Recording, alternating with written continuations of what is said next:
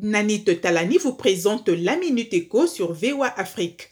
Le FMI débloquera d'ici à avril 2022 un soutien d'urgence d'environ 900 millions de dollars pour 22 pays africains afin de les aider à alléger leurs dettes ou à lutter contre les effets du Covid-19.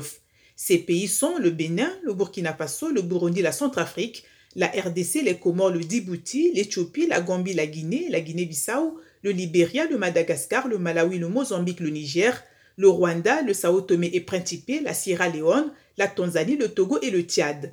Le Mali est éligible, mais doit attendre que la communauté internationale reconnaisse son nouveau gouvernement.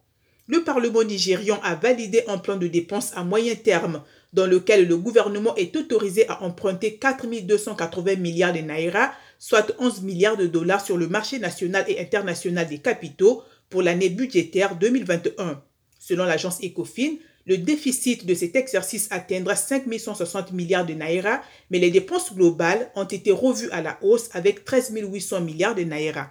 Pour terminer, ici aux États-Unis, le président Donald Trump exhorte le Congrès à octroyer rapidement 25 milliards de dollars d'appui aux compagnies aériennes de passagers pour financer leurs coûts salariaux.